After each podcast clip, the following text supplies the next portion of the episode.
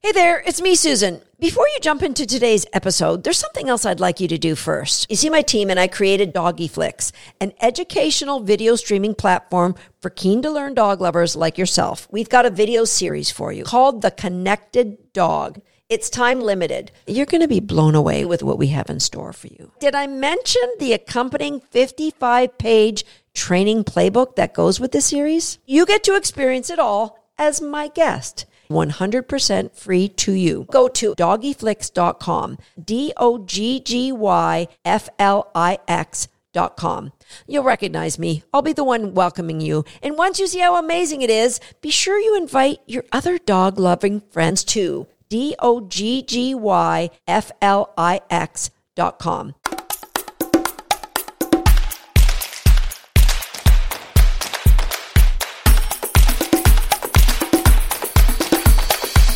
everyone, welcome to Shaped by Dog. I am Susan Garrett. Today we're talking about names. How do you pick a name for your puppy or your dog? What you should consider, things you want to avoid. I'm actually getting a new puppy this year. It's, exciting to me. I go about the naming process different than some, and I'm going to share with you why I do what I do, and it's very intentional. I'm also going to talk about rescue dogs. The question, do you name the dog, change the name that you have? And in some cases, I would recommend strongly yes. In some cases, I would recommend strongly no.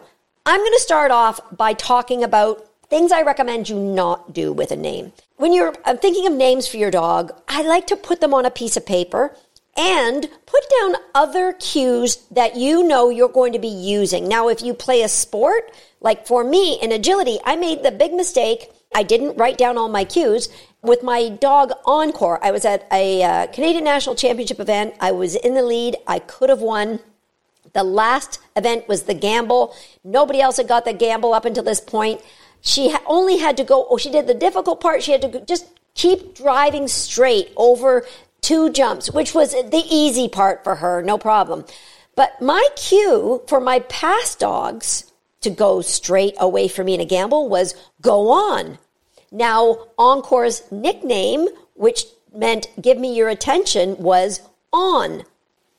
So I tried to avoid using go on with her because it causes conflict. And that's what happened on that day. I said go on. She stopped dead, turned around, and came back to me. You want to make sure when you pick a name that it isn't conflict with cues you're going to be using. That's something particularly true if you're playing sports. But like if you're somebody who uses the word no, probably you don't want to name your dog Gnome because your dog's going to think that, you know, gnome, hey, gnome mate sound really cool until they think you're always telling them they're wrong. Nobody listening to this podcast used the word no with their dog. I'm pretty sure that.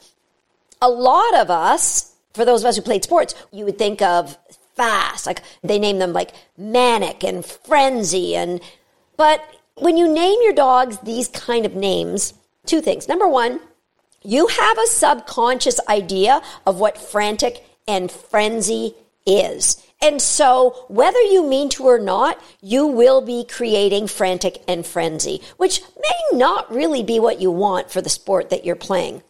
I know that firsthand. I named Past Dog.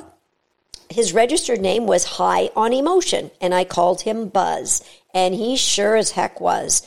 And so I remember thinking, when I was getting ready to get my next dog, I thought, well, Anybody who's ever had a buzz, you sure are going to want a decaf next. So I named my next dog Decaf, and she was way decaffeinated. She was so laid back and soft, and it took me years to get her to build drive.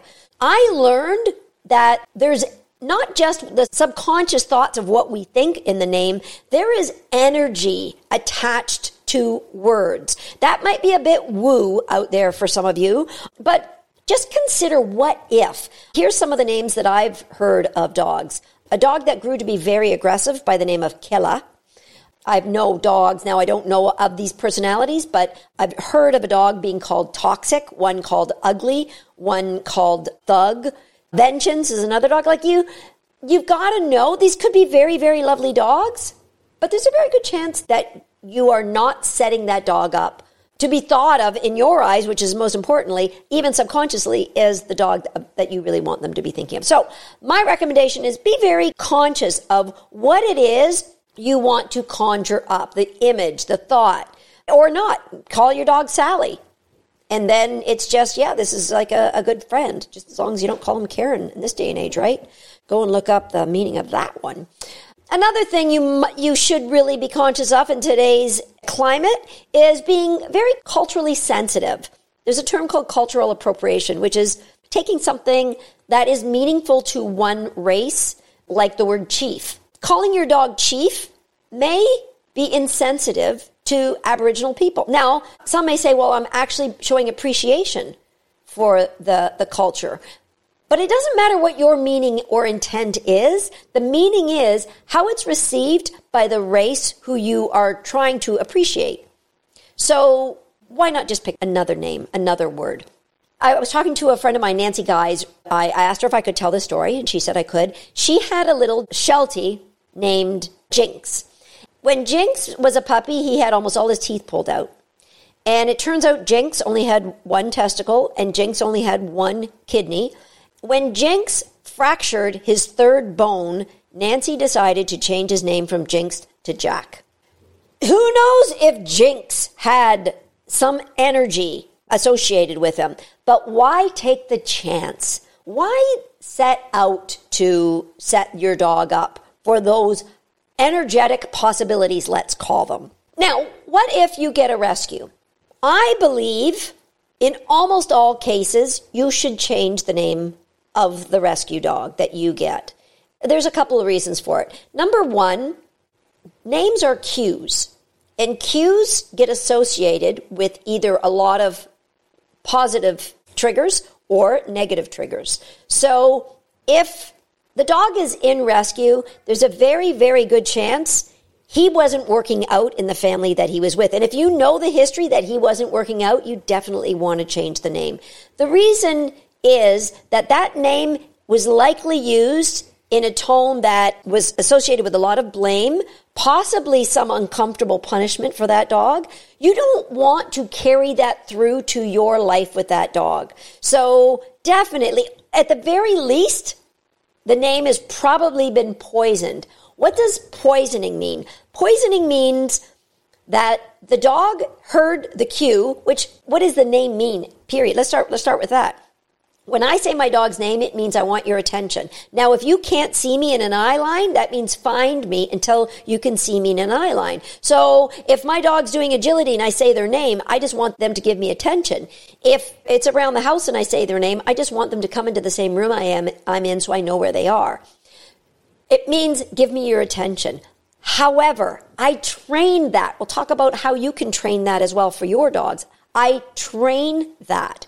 What most people do is just start using the name and the puppy or dog chooses to acknowledge it or keep going about their daily business. What the family does is they start saying the name over and over and over and over, and it kind of turns like Charlie Brown's teacher, right? Wah, wah, wah, wah, wah. They just ignore it. If they hear you calling their name and you're in the refrigerator or opening a cookie jar, yeah, They'll show up. But if not, if they think what they're doing is better off, they will ignore it. That's called poisoning a cue. That's called making it not be meaningful to the dog. So a lot of rescue dogs who have been naughty have chosen to do what they want. Their name's poisoned. You don't want to start off a relationship with a dog who has learned when you say this word, I just do what I want. Now, when might I keep, suggest keep that rescue dog's name the same? That would happen when, let's say, it was a very well loved family pet and tragically their owner died and there was nobody in the family to take that dog on. That name may be associated with some really good memories and some really well reinforced use. So that might be a time where I would keep that name. And if you wanted to change it, I would change it to something that started very similar right? That it isn't a dramatic shift for the dog going into the new home, especially if it's a, a geriatric dog. Recently, when Tater Salad came into the house, his name was Samson. Definitely his name was associated with ignoring. And so I said to Kim, all right, we need to change his name. So this is what I said to Kim. Think of something that you love. We were actually in Europe at the time.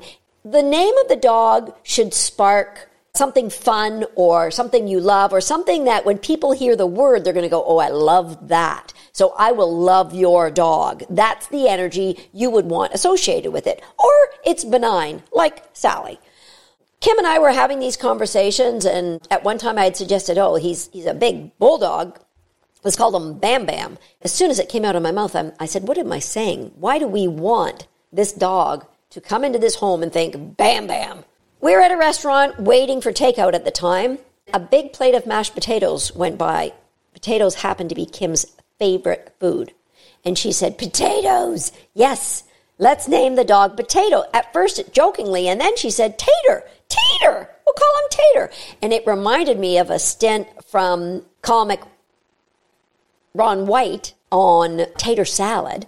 I'm like, tater salad, it's got to be. They call me tater salad. And that's how tater salad's name came to be. So, what about when I name a puppy? Most people, they say, Oh, I'm not going to name that puppy until I get to know his personality and I get to know what he's like, and then I will give him a name. That's a great system.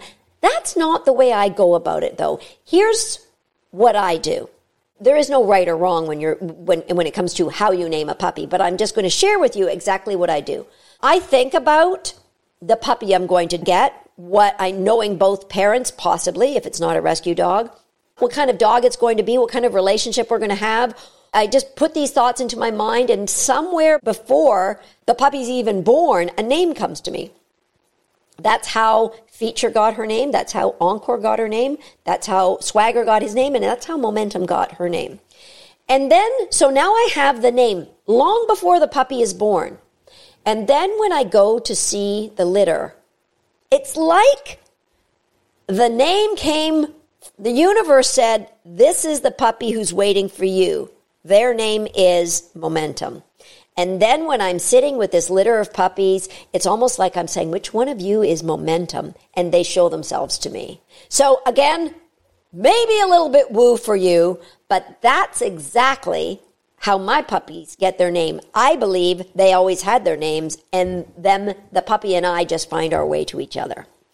So how can we make sure our puppy's name is meaningful to them?